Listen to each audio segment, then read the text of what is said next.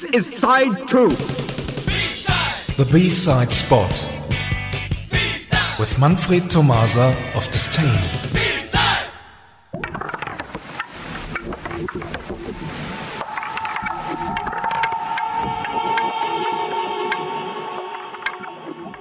Good evening, everyone. Yo, Oren, what comes to your mind if a question is what is the hottest electronic music topic in Berlin these days?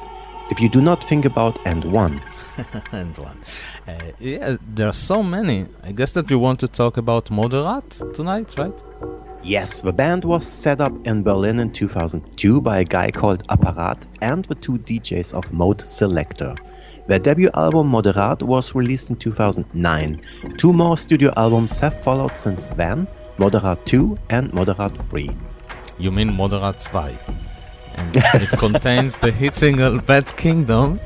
Uh, yeah, if we stay with uh, German, it is Moderat 1, Moderat 2, and Moderat 3.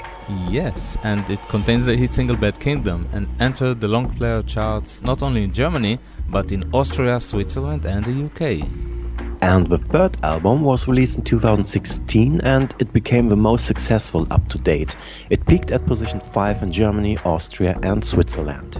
But before the future may see us presented B-sides from that period, let's return to 2013. Yes, what Oren will play in a few seconds is the instrumental version of Bad Kingdom, which was released as an exclusive B-side in 2013.